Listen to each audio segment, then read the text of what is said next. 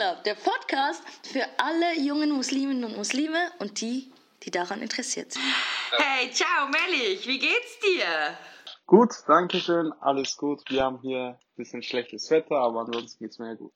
Wo ist hier? Du bist in Deutschland, steckst du fest, gell? Genau, in Deutschland, in Karlsruhe, das ist auch die Stadt, in der ich aktuell studiere. Das ist Baden-Württemberg, für alle, die es nicht wissen. Woher kennen du und ich uns und warum genau wirst jetzt du von mir interviewt? Hast du schon Ahnung? Ja, also woher wir uns kennen, schon vom Kindesalter. Wir haben uns immer, beziehungsweise unsere Mütter haben sich immer gegenseitig besucht. Du hast einen kleinen Bruder, der in meinem Alter ist. Ich habe zwei ältere Brüder, die sind in deinem Alter. Wir haben immer gemeinsam gespielt und wenn ich... Also wir haben gespielt, du musstest zuschauen. Genau, das Wir bedeutet, ihr habt gespielt und wir haben zugeschaut, aber das waren schöne Zeiten, genau. Ja, ich finde, kleine Brüder, die genießen das ja auch, wenn sie zuschauen dürfen. Nein. wir wollen mitspielen, vor allem damals in der PS1.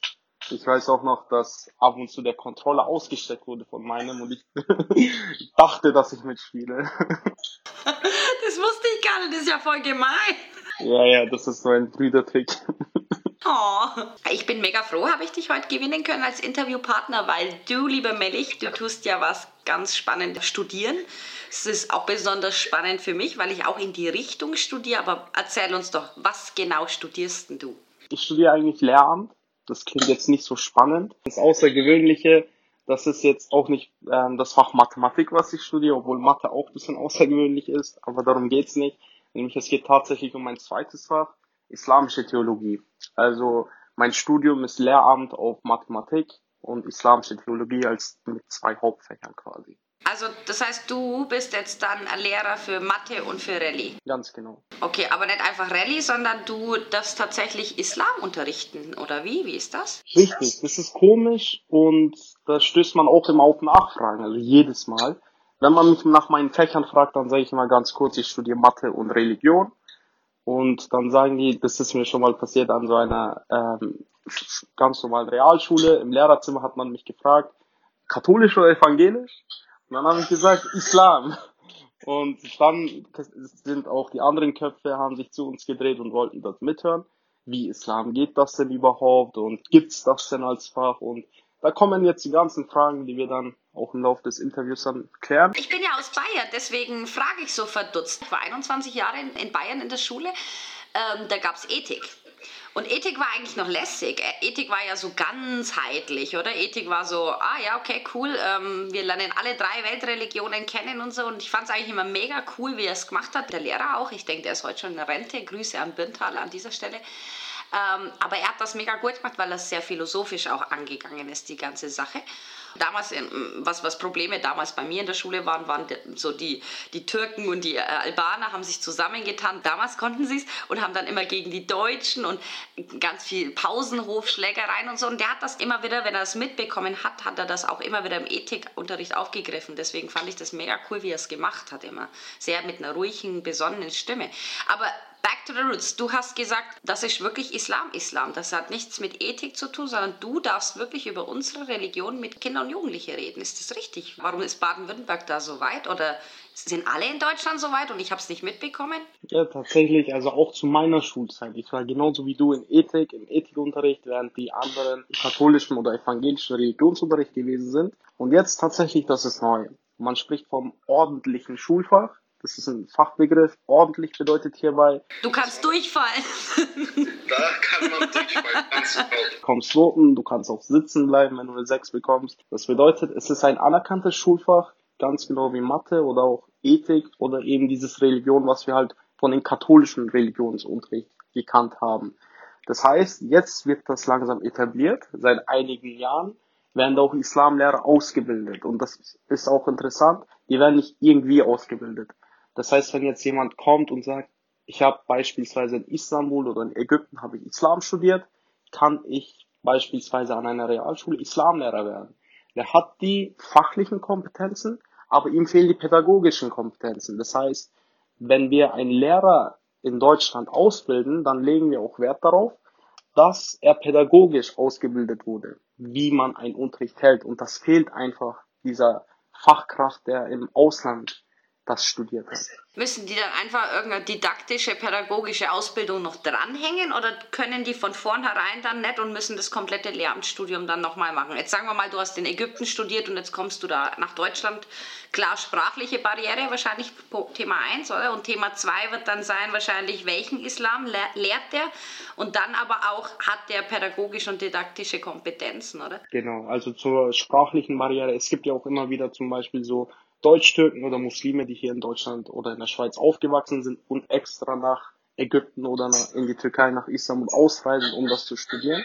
Also die haben die Sprache, die haben dann eine sehr gute fachliche Kompetenz, aber wie gesagt, das Pädagogische fehlt und ob die das dann irgendwie mit einer Weiterbildung können oder nicht, das sieht dann folgendermaßen aus. Als Lehrer braucht man ja zwei Hauptfächer, zumindest ist es hier in Baden-Württemberg der Fall. Dann müssen sie wirklich von vorne ein Lehramtsstudium antreten, aber ihnen wird dann dieser Islam als ähm, Studium wird das dann angerechnet. Das heißt, sie müssen dann weniger studieren, aber ein zweites Fach, wie beispielsweise bei mir Mathematik und das ganze pädagogische Bildungswissenschaften, das müssen die natürlich nachholen, um Lehrer zu werden. Es ist ein langer, steiniger Weg, aber es ist durchaus auch möglich, falls du jetzt wirklich in Istanbul studiert hast oder in England oder was weiß ich was, dass du wirklich das, wenn du, wenn du einen Lehrerjob verfolgst, oder wenn du das unbedingt möchtest in die Bildung, dass du da einen Weg findest, oder? Aber was denkst du denn? Also ganz ehrlich, wird sich das durchsetzen? Wird sich das auch in zehn Jahren, wenn unsere Kinder dann auch noch Islamunterricht haben, oder ist das so ein Versuch von Deutschland, da irgendwie allen gerecht zu werden?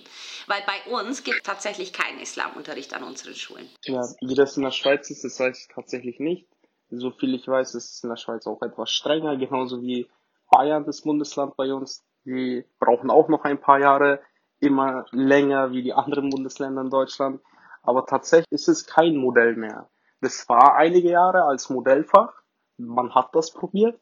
Aber das haben wir dann wirklich überwunden und jetzt sind wir etabliertes Schulfach in Deutschland.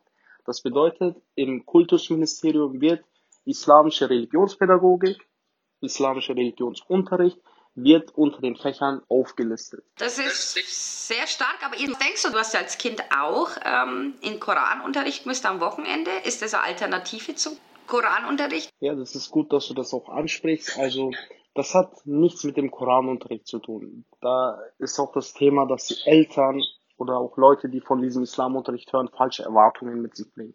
Beispielsweise ähm, hat man wirklich von einem Elternteil gehört, der mit einem Lehrer darüber geredet hat, mit einem Islamlehrer, hey, mein Kind geht jetzt schon seit einem halben Jahr zu Ihnen in den Islamunterricht und ich sage jetzt mal so, er kann immer noch nicht Koran lesen. Das ist beispielsweise nicht das, was der Islamunterricht abzielt. Das ist nicht, das macht wirklich am Wochenende der Imam in der Moschee, der bringt das Koranlesen bei, aber das sollte, das ist nicht das Ziel, was wir in der Schule anstreben. Das ist ergänzend und nicht ersetzt. Aber wie ist es? Könntest du das? Also ich würde dir das nämlich schon zutrauen, dass du jemanden Koran lesen beibringst. Und zwar in vier, fünf, sechs Stunden, würde ich sagen, würdest du das hinkriegen. Also wenn man das Alphabet auswendig kann und dann zu dir kommt, fünf, sechs Stunden, denke ich, üben. Und ich meine, ich war ja in der Uni noch in Luzern bei uns zum Arabisch-Grundkurs, also einfach, dass ich noch Arabisch reden und Grammatik und so lerne. Lesen, schreiben konnte ich schon, aber ich war ähm, sehr überrascht. Unser Dozent hat es in vier Stunden, also zwei Nachmittage, haben die Leute danach Arabisch lesen können. Das war schon sehr faszinierend. Also, wo ein Wille, da ein Weg. Okay, klar, das ist jetzt der akademische Weg. Es wird viel Selbststudium vorausgesetzt. Und trotzdem, ich war schon baff. Ich dachte, ich kann mich zurücklehnen in dem Kurs die erste Hälfte und dann mache ich wieder mit, wenn die anderen lesen und schreiben können. Pustekuchen, nach vier Stunden waren die soweit. Genau, bei uns an der Uni war das genauso. Wir haben Arabischunterricht und in der ersten Doppelstunde wurden einfach die Buchstaben eingeführt und gesagt, bis nächste Woche könnt ihr alle lesen. Aber wie du auch gesagt hast, das ist ähm, das akademische Niveau und von Schülern kann man das zum einen nicht erwarten, zum anderen, wie gesagt, das ist auch nicht unser Ziel, dass wir ihnen das, die arabische Sprache beibringen, sondern der, das Curriculum, der Lehrplan sieht einfach etwas anderes vor in der Schule.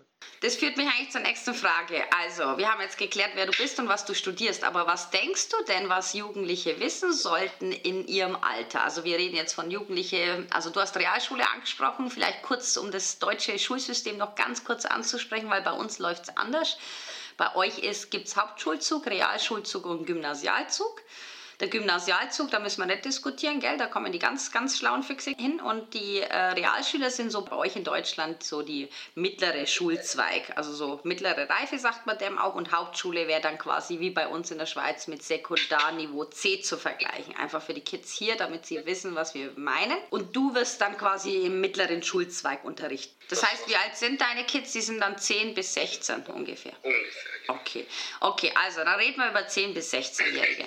Was hast du denn im Sinn? Was sollten denn diese Jugendlichen nach deinem oder nach dem Besuch von deinem Kurs wissen? Oder grundsätzlich, was soll man denn wissen über den Islam in dem Alter? Sehr schwierig, weil Pubertät, sehr wi- schwierig, weil Loslösungsprozesse vor den Eltern, Loyalitätskonflikte bis zum geht nicht mehr, also Sinnesfindung. Ich muss, glaube ich, nicht weitermachen. Du weißt genau, was ich meine. Du hast mit Jugendlichen auch zu tun. Also, nochmal die Frage, was denkst du, was sollten die in dem Alter wissen?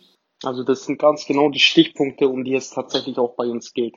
Nämlich der islamische Religionsunterricht soll den Kindern ja gerade dabei helfen, ihre Identität zu finden und zu bilden. Und dabei soll der islamische Religionsunterricht, anders wie in den Moscheen, nicht sozusagen ihnen sagen, wie man diesen Weg geht, sondern diesen Weg zeigen, also an der Hand halten und hinführen, sodass das Kind anhand dieser Materialien, die ihm von der Schule aus gegeben werden, seinen eigenen Weg finden und den auch gehen kann. Also fertige Antworten gibt es bei dir nicht, hä?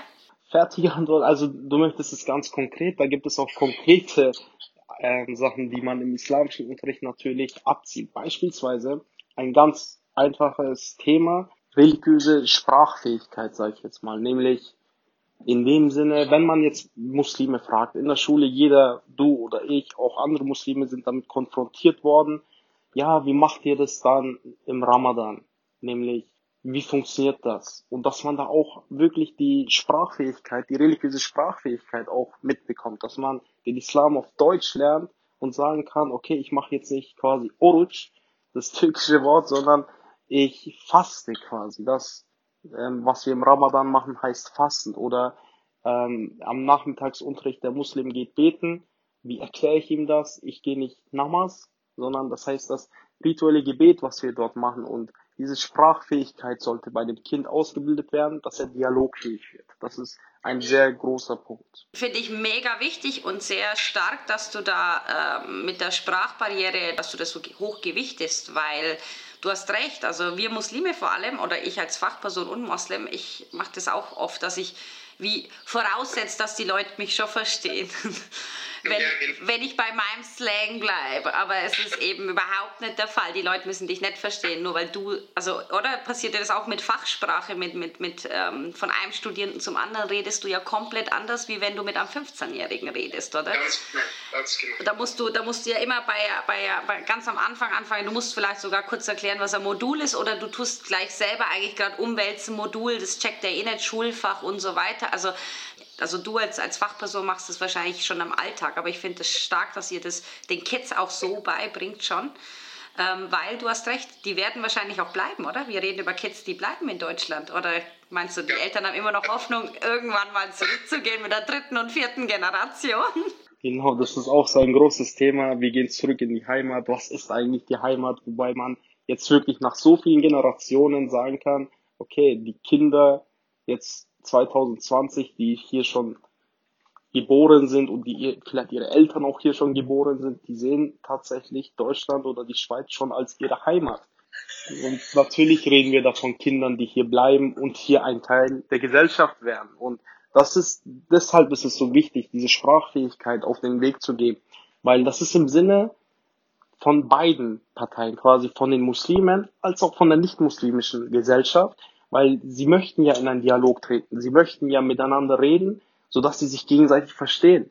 Weil wenn man nicht fähig ist, seine Religion sprachlich ausdrücken zu können, dann geht man einfach Dialogen und Diskussionen aus dem Weg. Und genau das darf nicht passieren. Man muss ja miteinander in Diskussion treten und einfach seine Position erklären. Weil wenn man sich nicht erklären kann, dann versteht mein Gegenüber mich nicht.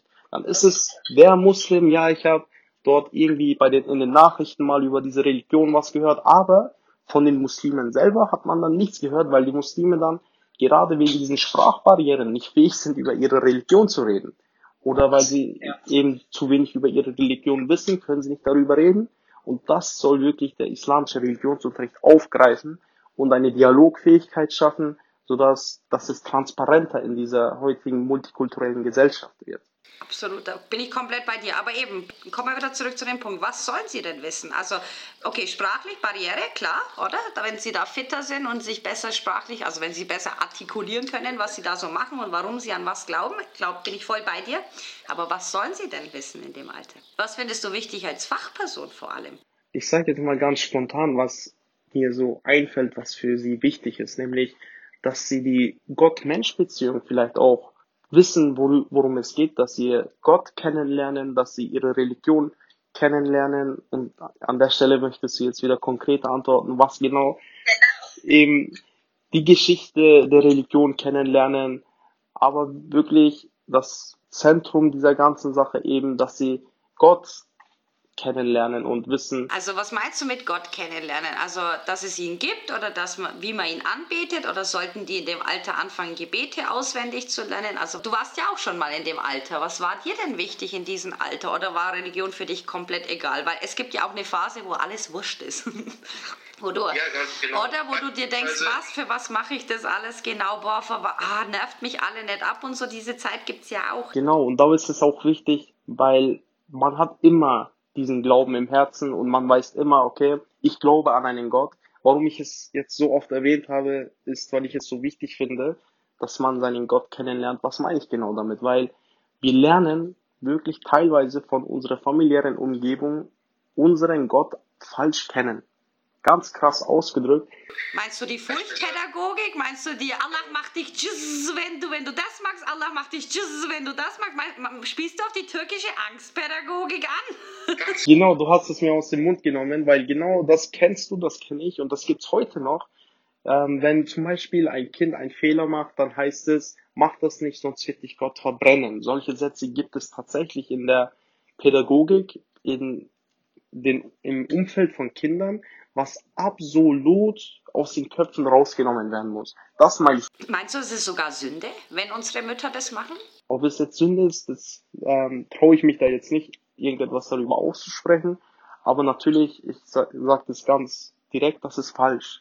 Nämlich, nämlich Gott so vorzustellen, das ist falsch, weil Gott stellt sich so oft als barmherzig und als extrem liebender also die ganzen Eigenschaften von Gott, wenn man sich die einmal nur durchliest, dann kann man nicht sagen, okay, das ist ein Gott, der wütend wird, wenn ich da jetzt zum Beispiel diesen Keks klaue. Das ist ein Gott, der, okay, der uns Regen gibt, aber der auch vergebend ist, wenn man bereut, der wirklich seine Toren immer offen sind und das ist das Ziel auch dieser Religionspädagogik, dass man Gott und die Gott-Mensch-Beziehung auch kennenlernt. Ich finde es mega schön. Ich spoilere jetzt mal. Es wird sogar eine Folge mal geben über die Kalam-Lehre. Du kennst dich ein bisschen aus, denke ich.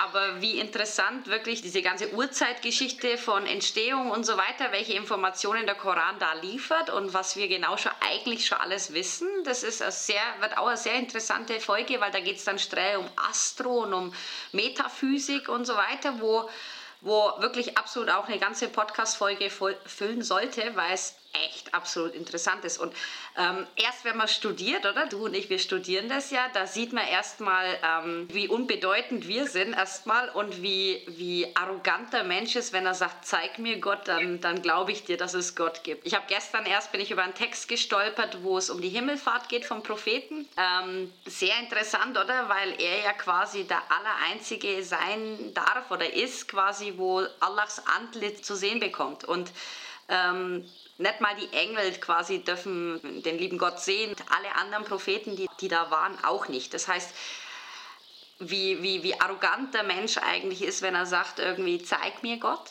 Ähm, und dann glaube ich an Gott. Und das ist mega, für mich ist das jetzt noch schwieriger, dieser Satz, als wie vor zehn Jahren zum Beispiel, weil ich eben jetzt ein bisschen belehrter bin in dem Ganzen und mir denke, hey, der Mensch ist so klein, so nichtig, was hat der fürs Gefühl? Was Kann er sich das anmaßen, quasi so einen Anspruch zu stellen? Richtig, richtig. Das ist anmaßend, sowas zu sagen, zeig mir Gott, dann glaube ich Wenn man auf das Metaphysische geht, man glaubt an so viele Sachen, die man nicht gesehen hat und die Augen sind nicht die einzige Quelle, um an etwas zu glauben. Wir bleiben beim Fachlichen. Weiter, was denkst du noch? Was, was sollte ein Jugendlicher mit 15, 16 zum Beispiel, was sollte der unbedingt wissen, wo du sagst, hey, wenn er es bis dahin nicht gelernt hat, wird es ein bisschen schwierig mit dem ganzen Islam. Was, was denkst du noch? Also Gottesfurcht bin ich komplett bei dir? Oder die Liebe zu Gott vielleicht auch? Oder Gott erstmal entdecken, hast du gesagt, oder? Was noch?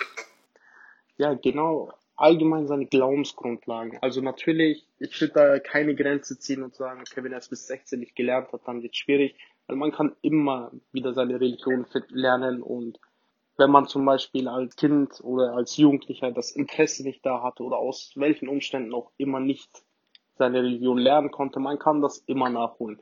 Aber natürlich ist es besser, das früher zu lernen als später und da dockt auch der Religionsunterricht an und informiert einfach die Kinder über ihre eigene Religion. Das ist ja nicht anders wie im katholischen oder evangelischen Religionsunterricht. Die Kinder lernen sowohl bei ähm, den christlichen Religionsunterricht als auch bei uns jetzt im islamischen Religionsunterricht. Die Kinder lernen über die Geschichte, die lernen über die Glaubensgrundlagen, über die fünf Säulen des Islams, über die sechs Glaubensartikel, wirklich über das Grundlegende. Was glauben wir eigentlich? Und man kann beispielsweise in den höheren Klassen mal Koranverse nehmen und kontrovers darüber diskutieren, so dass man, wenn man später in einer Diskussion ist, dass man da nicht sagt, okay, das habe ich zum allerersten Mal gehört, sondern dass man da wirklich sagt, okay, Moment, das hat zum Beispiel einen Offenbarungsanlass und deutscher Fachbegriff, den man lernen muss, Offenbarungsanlass. Das heißt, der Koran wird auch im Hintergrund von gewissen Sachen offenbart und ist teilweise nur relevant, wenn wirklich dieser Anlass wieder zum Schein kommt. Beispielsweise die ganzen Kriegsverse. Ein Kind beispielsweise muss das lernen, dass Kriegsverse nur gültig sind im Rahmen des Kriegs. Und wenn kein Krieg ist, dass du dann nicht irgendwie diese Sachen anwenden kannst, wenn beispielsweise Frieden herrscht. Und das sollte auch ein Kind lernen, der Umgang mit dem Koran, mit der Heiligen Schrift. Wäre vielleicht auch präventiv notwendig, wenn man bedenkt, dass auch ihr leider Jugendliche aus Deutschland verloren habt an den IS. Wir auch. Wir als Schweiz sind auch nicht frei davon. Wir haben sogar statistisch gesehen, sind wir gleich auf mit Frankreich, was sehr besorgniserregend ist, weil eben ähm, so viel Unwissenheit, oder, wo sich da breit macht führt eben zu so hohen Statistikzahlen. Jetzt hast du gerade Lehrplan angesprochen. Bleiben wir mal, bleiben wir mal vielleicht bei diesen Radikalisierungen. Das ist natürlich auch ein definiertes, klar definiertes Ziel des islamischen Religionsunterrichts, nämlich Deradikalisierung. Ich behaupte wirklich, dass wenn es den islamischen Religionsunterricht früher geben würde, dass viel weniger Menschen zum IS ausreisen würden, ja. weil sie eben bewusst sind und wissen, dass das falsch ist, weil sie ihre Religion kennengelernt haben. Ich gehe komplett mit dir. Ich, also ich bin auch für Prävention, oder? Weil Nachsorge ist immer blöder, ne? immer mehr mit Verlusten verbunden. Ich bin auch dafür, präventiv ähm, an die Sache ranzugehen. Aber ich bin mir nicht sicher, ob das geholfen hätte. Also im Sinne von, wenn ein Jugendlicher sich im Kinderzimmer, das haben die ja selber gemacht meistens, die haben sich ja wirklich im Kinderzimmer radikalisiert. Die haben wirklich sich verschlossen gegenüber die restliche Welt. Ich bin mir nicht sicher, ob da cooler Lehrer geholfen hätte, im Sinne von, wenn der zu stark drin gewesen wäre. Ich bin absolut bei dir, wenn du von irgendwie zehn Jugendlichen, die sympathisiert hätten mit so einem radikalen Islam, dass du die Mehrheit überzeugt hättest, aber nicht, wenn einer, glaube ich, hardcore drin war. Weißt du, ich meine? Ja, genau. Das ist, das ist natürlich schwierig. Also wenn jemand schon hardcore, wie du gesagt hast, drin ist in dieser ganzen Sache, wir reden hier auch von Fünftklässlern. Das heißt, wir haben ab der fünften Klasse Religionsunterricht. Also man ist da zehn. Mit zehn hat man noch keine so feste Meinung, dass man ihnen das nicht rausreden kann. Mit klar logischen Argumenten, mit Versen, die die Liebe preisen. Und deswegen denke ich einfach, okay, natürlich gibt es Fälle, da kannst du ihnen das nicht mehr ausreden. Aber wir wollen ja, wir sagen ja nicht, okay, es gäbe dann keinen einzigen, der ausgereist wäre, sondern wir würden das drastisch reduzieren. Absolut. Okay, also ich würde sagen, wir können das mit den, was denkst du, dass Jugendliche noch wissen müssten, vielleicht noch mit dem Lehrplan ähm, äh, genauer anschauen, ob sich das deckt. Aber mich hätte noch interessieren als letztes, wenn du, also zu dem Thema, wenn du jetzt einen Sohn hättest, der 15, 16 ist und inshallah wirst du mal einen tollen Sohn haben, der irgendwann 15, 16 ist. Was wäre dir denn als Papi wichtig? Neben Gottesfurcht, da hast du absolut recht, Iman musst du deinem Kind wie auch beibringen, oder? Iman ist auch gelernt irgendwo. Aber was noch? Was würdest du sagen? Hey, das muss mein 15-Jähriger dann unbedingt wissen, weil sonst habe ich versagt als Papi. Habe ich versagt? Und du weißt, im Islam, die Bildung ist Papis Verantwortung, nicht Mamas, gell? Also du sagst jetzt, was soll mein 16-jähriges Kind wissen und das soll ich so spontan beantworten. Genau, du sollst ganz spontan antworten und sagst, Tobi, das wäre voll geil, wenn der das und das und das wüsste, weil sonst bringt mich A, die Mama um, ich kenne deine Mutter und B, sonst könnte ich nicht damit leben. Also ein 16-jähriges Kind, der sollte wissen, wie man betet, der sollte Wert darauf legen, fünfmal am Tag zu beten.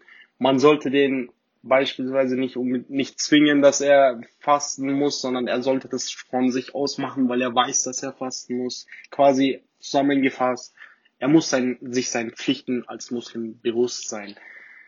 Es gibt zwei große Bereiche, wenn man den Islam lebt. Erstens die Beziehung zu sich und zu Gott und zweitens die Beziehung zu anderen Menschen. Und darauf würde auch ich Wert legen, dass zum einen das Kind weiß, okay, was sind meine Pflichten gegenüber Gott? Ich muss beten, ich muss fassen, ich muss spenden und ich darf das nicht machen und ich darf jenes nicht machen. Das ist der erste große Bereich. Der zweite Bereich ist wirklich, wie gehe ich mit Menschen? Man darf niemanden schaden, man darf keinen Stress in der Schule machen. Mit einer islamischen Erziehung sollte man derjenige sein, der ruhig ist und der anständig ist und diesen Anstand diesen Anstand in der Gesellschaft und das Zwischenmenschliche, das sollte auch das Kind mit 16 spätestens kennen. Also ich höre einen leichten Vorwurf an unsere Kinder und an deren Eltern. so ganz leichten Vorwurf. Ich als Jugendarbeiterin finde es klasse, wenn es laut ist und wenn, wenn Action ist und wenn die Kids noch so viel Energie haben, die noch raus muss. Warum muss laut schlecht sein? Ich verstehe das nicht. Wahrscheinlich ähm, habe ich das so gemeint, dass man dann im Unterricht nicht derjenige sein sollte, der stört, während es eigentlich ruhig sein sollte. Aber das hat ja nichts mit muslimischer Erziehung zu tun, sondern grundsätzlich mit Erziehung, findest du nicht? Genau, das wie gesagt, also muslimische Erziehung wäre ja genau das Gegenteil, dass nämlich die Kinder eben diesen Anstand bewahren können, wo es auch angebracht ist. Nämlich im Unterricht den Lehrer die Sache nicht noch zu erschweren.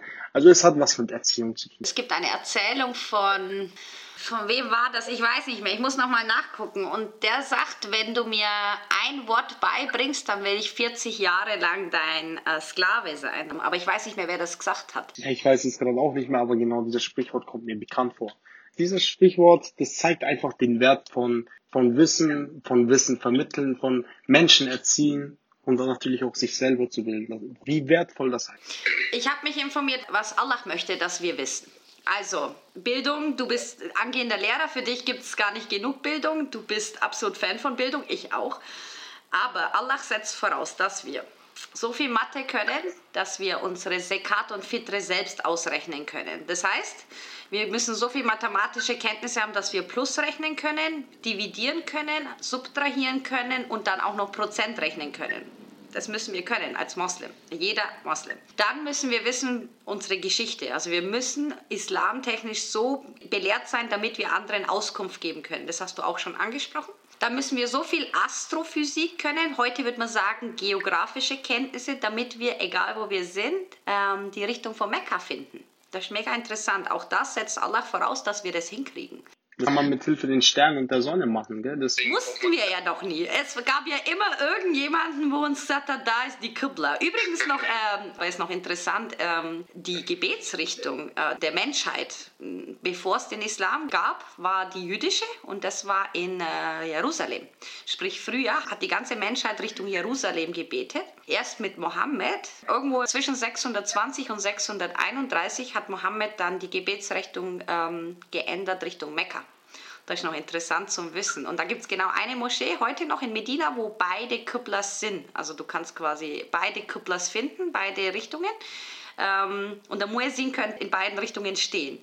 Du darfst auch als Moslem heute noch Richtung Jerusalem beten aber nur, äh, wenn du sonst betest, also random betest. Keine Pflichtgebete, wird nicht anerkannt von Allah. Also ist auch, wenn du es mal googelst, komplett gegensätzlich. Ne? Jerusalem ist oben und äh, Mekka ist unten. Das heißt, du würdest komplett in die Gegenseite beten. Fand ich interessant und für die Vorbereitung vom Podcast wollte ich wissen, was muss denn der Mensch können, oder? Weil wir immer sagen, ja, das muss ich nicht können oder das muss ich nicht wissen und so weiter. Oh, und noch zuletzt, was der äh, Mensch eigentlich, so weit sollten wir Menschen gebildet sein im Islam, wir sollten die Sprache des Islams können, sprich Arabisch, sprich mit einem ganz einfachen Hintergrund. du solltest den Koran eigentlich selbst verstehen, sodass du keiner Übersetzung ähm, angewiesen bist. Das ist echt nicht zu viel, glaube ich. Wir Türken, wir haben ja vor 100 Jahren die arabische Sprache auch aus unserem Land gekickt quasi, oder? Mit Atatürk damals, was schade ist. Ich hätte, ich hätte mir, oder ich hätte mir gewünscht, dass beides blieb, oder? Es wäre doch wie cool, Arabisch und Türkisch, es ist wie Deutsch und Englisch irgendwie, aber leider haben sie es komplett gekickt, was natürlich zur Folge hat, dass viele tatsächlich nicht Arabisch lesen können in der Türkei heute. Das kommt jetzt wieder mehr, weil die Araber sich jetzt in der Türkei so wohlfühlen, dass sie immer mehr werden. Und das ist der einzig coole Side-Effekt meiner Meinung nach, dass die Leute wieder Arabisch, back to the roots, wieder Arabisch ein bisschen mehr in ihren Alltag vielleicht eingliedern ähm, würden. Aber was sagst du dazu? Also jetzt hast du ein paar Sachen gehört, was Allah von uns fordert und jetzt bist du der Lehrer und musst jetzt ein paar Sachen vielleicht abdecken. Ja, finde ich wirklich sehr interessant. Also ich wäre jetzt nie darauf gekommen, was muss ein Muslim können. Mathe das ist wirklich interessant, aber natürlich, das ist logisch, weil zu den Glaubenssäulen gehört ja diese Karte, die Abgabesteuer. Da muss man wirklich selber rechnen. Was fand ich sehr interessant. Ich stimme dir da auch in allen Punkten zu. Und das letzte ist wirklich vielleicht mitunter das Wichtigste, nämlich, dass man den Koran auf Arabisch liest und versteht, weil da steht ja eigentlich alles drin. Das ist unser Handbuch. Und da sage ich immer, das ist wie wenn man eine Bedienungsanleitung auf Chinesisch liest. Aber es gibt sieben Lesearten vom Koran. Was sagst du dazu? Das geht in die Details. Natürlich, also der Koran hat eine Grammatik. Man, man studiert die Grammatik, man studiert die Vokabeln. Okay, und dann kann man es einigermaßen verstehen und das sollte, glaube ich, auch ein Muslim lernen. Also die arabische Sprache sollte er sich aneignen. Das mit den sieben Lesearten, die sind alle anerkannt und er kann sich ja auch einen aussuchen, er kann sie mit verschiedenen Lesearten lesen und schauen, was für Bedeutungen da rauskommen. Aber die ganzen Wunder, von der wir immer sprechen, Wunder im Koran oder das größte Wunder des Propheten ist der Koran, das ist tatsächlich nicht, nicht mal beispielsweise die Beschreibung des Embryos im Bauch der Mutter, nicht einmal das ist das größte Wunder im Koran, sondern wirklich die Sprache, mit der Allah zu uns spricht, wirklich die Grammatik, die Wortwahl, das ist einfach beeindruckend. Das kriegt man nur und nur dadurch mit, wenn man eben die arabische Sprache original lernt. Das ist voll cool, dass du das gerade ansprichst, weil ähm, es ist ja schon interessant, wie die Hardliner auch damals, also in der Zeit vom Propheten, abgestritten haben, dass der Koran Gottes Worte sind. Und jetzt mal weg davon, dass der Prophet ja gar nicht lesen und schreiben konnte, sprich, dass er Gottes Werk eigentlich gar nicht selbst hätte schreiben können. Aber der ist ja heute noch so krass. Also ich, wenn lese, muss ja auch drei, vier deutsche Übersetzungen nebeneinander haben und noch Google offen, weil es gibt teilweise ein einziges Wort, wo alles verändert. Und der ist so detailliert und so liebevoll und so ganzheitlich und krass geschrieben. Also wirklich, wenn man den Koran nicht als Wunder an sich anerkennt, dann ist schon schwierig halt. Ne? Wenn man denkt, das hat sich jemand so ausgedacht, da hat sich jemand hingehockt und hat sich Gedanken gemacht. Das ist schwierig, wenn, du, wenn das die Basis ist einer Diskussion, weil eben jeder, wo den Koran schon mal komplett durchgelesen hat, der, der, wird anerkennen, dass das wirklich ein Wunder ist, oder? Und dass das nicht von Menschenhand geschrieben sein könnte. Aber tatsächlich, ja, das ist ein Vorwurf, mit dem die Muslime seit Anbeginn der Zeit auch umgehen müssen, halt, ne? dass das nicht ähm, Allahs Worte sind, sondern eben, dass Mohammed sich das alles ausgedacht hat. Ne? Genau, wenn man gerade diese arabische Sprache lernt und wie vorhin schon gesagt, den Koran auf Arabisch liest und diese Wunder entdeckt, dann bleiben da keinerlei Zweifel, dass es Menschen geschrieben wurde, sondern wirklich, dass es Allahs Wort ist. Ich habe mir auch Gedanken gemacht, warum das so kompliziert ist, weil ich habe mir ja gedacht, so, es wäre doch voll einfach, wenn der Koran wie ein ähm, Sonntagsroman zu lesen wäre. Ne? Geht nicht. Wenn du ein Buch willst, wo für alle Zeiten bestimmt ist, dann musst du das schon sehr ähm, objektiv schreiben, beziehungsweise mit Anekdoten, mit, mit, mit, mit Andeutungen ähm, arbeiten, damit das für alle Generationen auch wieder verhebt. Das ist mal Punkt 1. Punkt 2 ist, ja, wenn es so einfach wäre, dann wird ja jeder eines das Buch lesen im Leben und sagen, ah, tipptopp, jetzt kenne ich mich aus, jetzt mache ich alles genau richtig, oder? Das ist viel komplexer, als wir uns das je vorstellen könnten. Also ich bin mittendrin im Studium, finde es mega, mega spannend, aber auch mega, mega schwierig.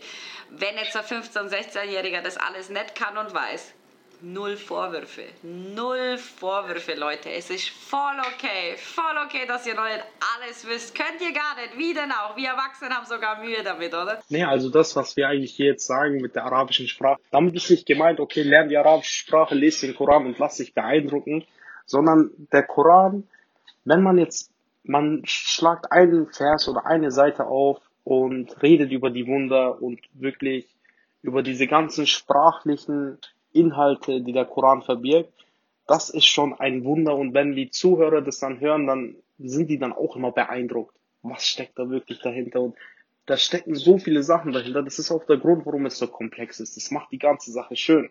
Man denkt sich, wer hat sich das überlegt? Wie hat sich das, das ist so genial, sagt man sich. Und man wird dann immer wieder verblüfft von der ganzen Sache.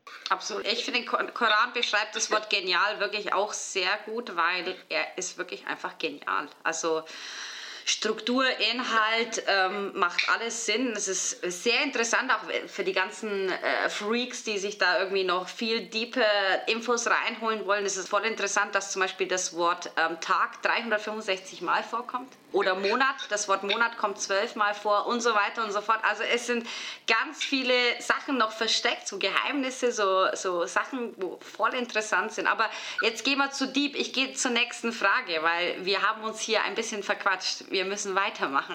Wir haben noch mehr Fragen. Wir haben noch zwei. Darf ich weiterfahren? Oder hast du noch irgendwas, wo du sagst, hey Jugendliche da draußen, hört mir zu, wenn ihr das wisst mit 15, 16, ist voll easy, das reicht für den Moment mal. Ich glaube, überhaupt da habe ich nichts mehr zu sagen. Man lernt auch nie aus. Du und ich, wir lernen auch nicht aus. Wir sind auch noch in einem Lernprozess, oder? Also nur weil wir jetzt schon irgendwie über 20 oder 30 sind, heißt das nicht, dass wir ausgelernt haben. Überhaupt nicht. Also das ganze Leben ist Bildung, oder? Okay, die nächste Frage, wo ich an dich habe, ist, was macht man jetzt für dich einen krassen Moslem in Deutschland oder in der Schweiz oder in Österreich aus? Weil, also einfach damit du weißt, warum ich dir diese Frage stelle.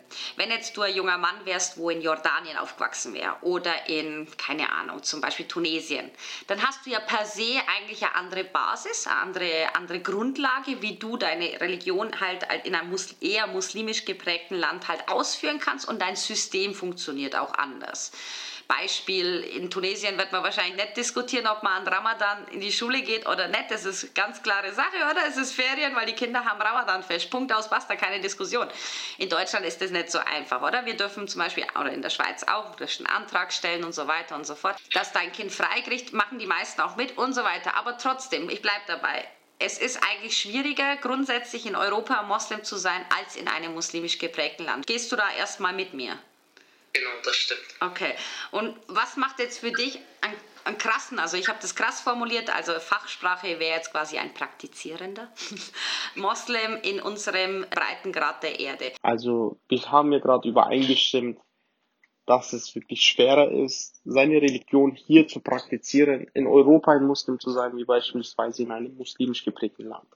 Warum ist das schwerer? Weil wir haben beispielsweise keine Waschmöglichkeiten in der Schule. Wir haben, wie du vorhin schon gesagt hast, an unseren religiösen Feiertagen nicht frei oder diese ganzen Sachen, diese Umstände passen einfach mit der Religion, das auszuleben, nicht überein. Und aus dem Grund tut man sich, wenn man hier in Deutschland die, die Religion praktizieren möchte, ein Stück weit schwerer, wie in einem islamischen Land. Und gerade das ist auch eine Chance für die Muslime hier. Gott belohnt da jetzt nicht Beispielsweise ein Gebet ist ein Gebet.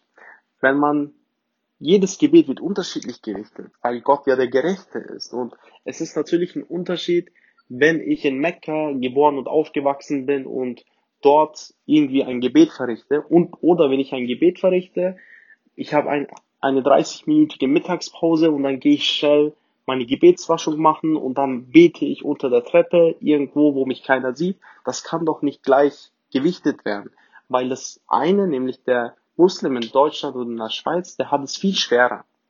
Und je schwerer du das hast, in der Religion zu praktizieren, desto wertvoller ist das auch für Gott. Weil je schwerer es ist, das weiß auch Gott, dass du dich das schwer tust, wenn du hier beispielsweise deine Religion praktizieren möchtest. Und dementsprechend wirst du auch belohnt.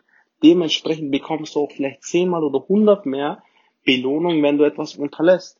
Wenn alle Kinder jetzt etwas essen, was bei, was in deiner Religion verboten ist zu essen und dann sagst, okay, ich will nicht mitessen. Ja, das ist die Haribo-Debatte, ne? dann natürlich bekommst du viel größere Belohnungen, wie wenn du diesen Test gar nicht mal hast, diese Prüfung, okay, esse ich das jetzt, esse ich das nicht, trinke ich da jetzt mit Alkohol oder nicht.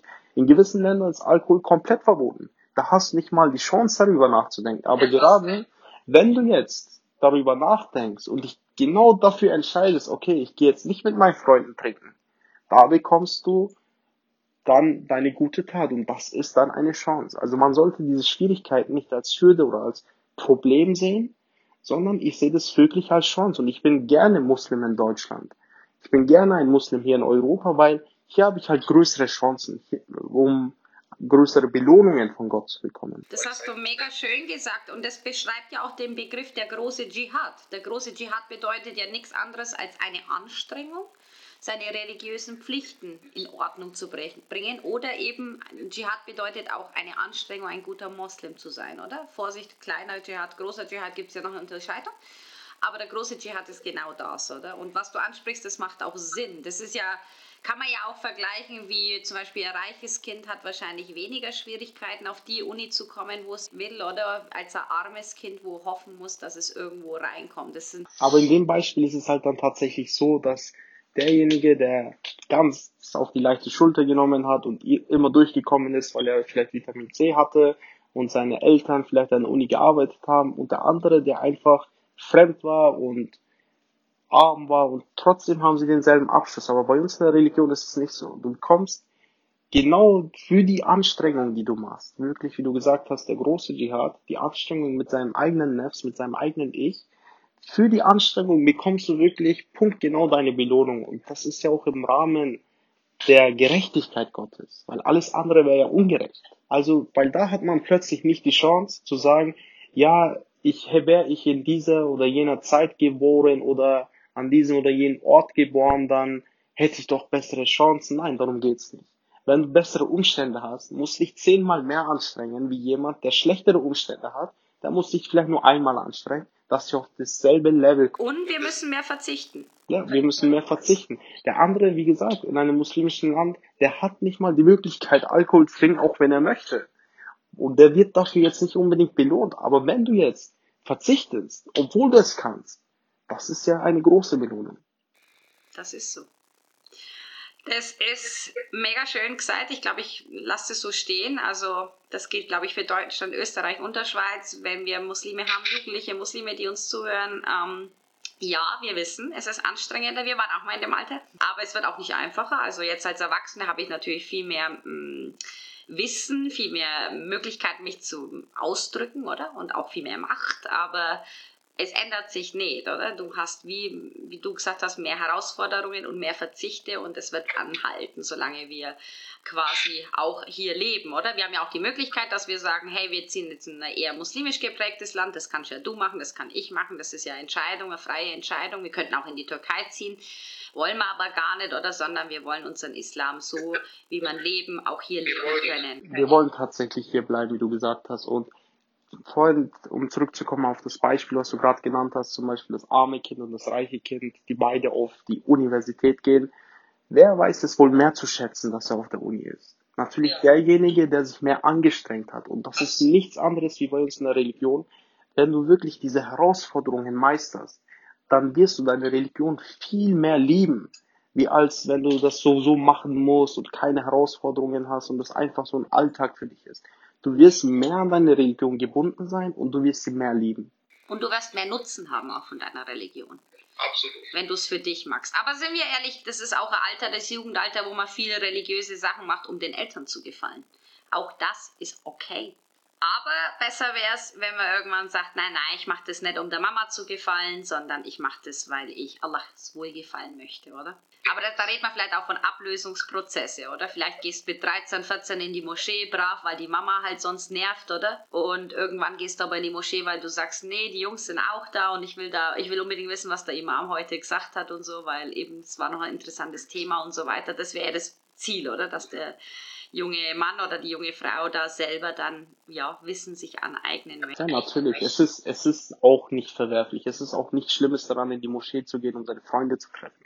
Voll. alles okay. Und es ist eben, es ist wirklich auch nicht verwerflich zum Islam ähm, zu finden später, wenn man sagt, ja, interessiert mich gerade überhaupt nicht, oder? Ich sage ganz oft, Schicksalsschläge bringen dich der Religion auch wieder näher, ne? Kranke Eltern, Oma, Opas, die sterben und so, da sind Jugendliche bei mir im Jugendtreff dann auch häufig wirklich ähm, viel näher an Gott, ne? Schicksalsschläge sind tatsächlich Wendepunkte. Also sie können dich deiner Religion näher bringen, aber sie können dich auch davon entfernen. Zum Beispiel, wenn man sagt, wieso hat Gott mir meine Oma weggenommen? Und genau da braucht man die religiöse Bildung, um sich zu erklären, wieso Gott diesen Menschen wieder zurück zu sich nimmt. Richtig.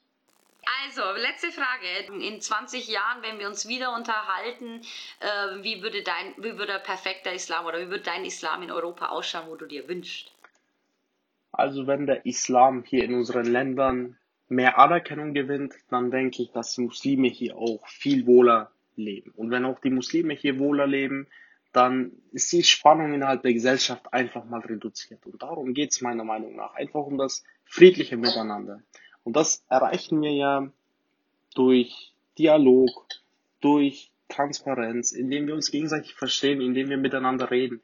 Und es klappt nicht, indem man ausgrenzt und auch sich selber ausgrenzt, weil teilweise die Muslime, man grenzt sich auch selber aus, indem man jetzt nur mit Muslimen abhängt oder auch Sprache, indem man unter sich jetzt nur Türkisch redet.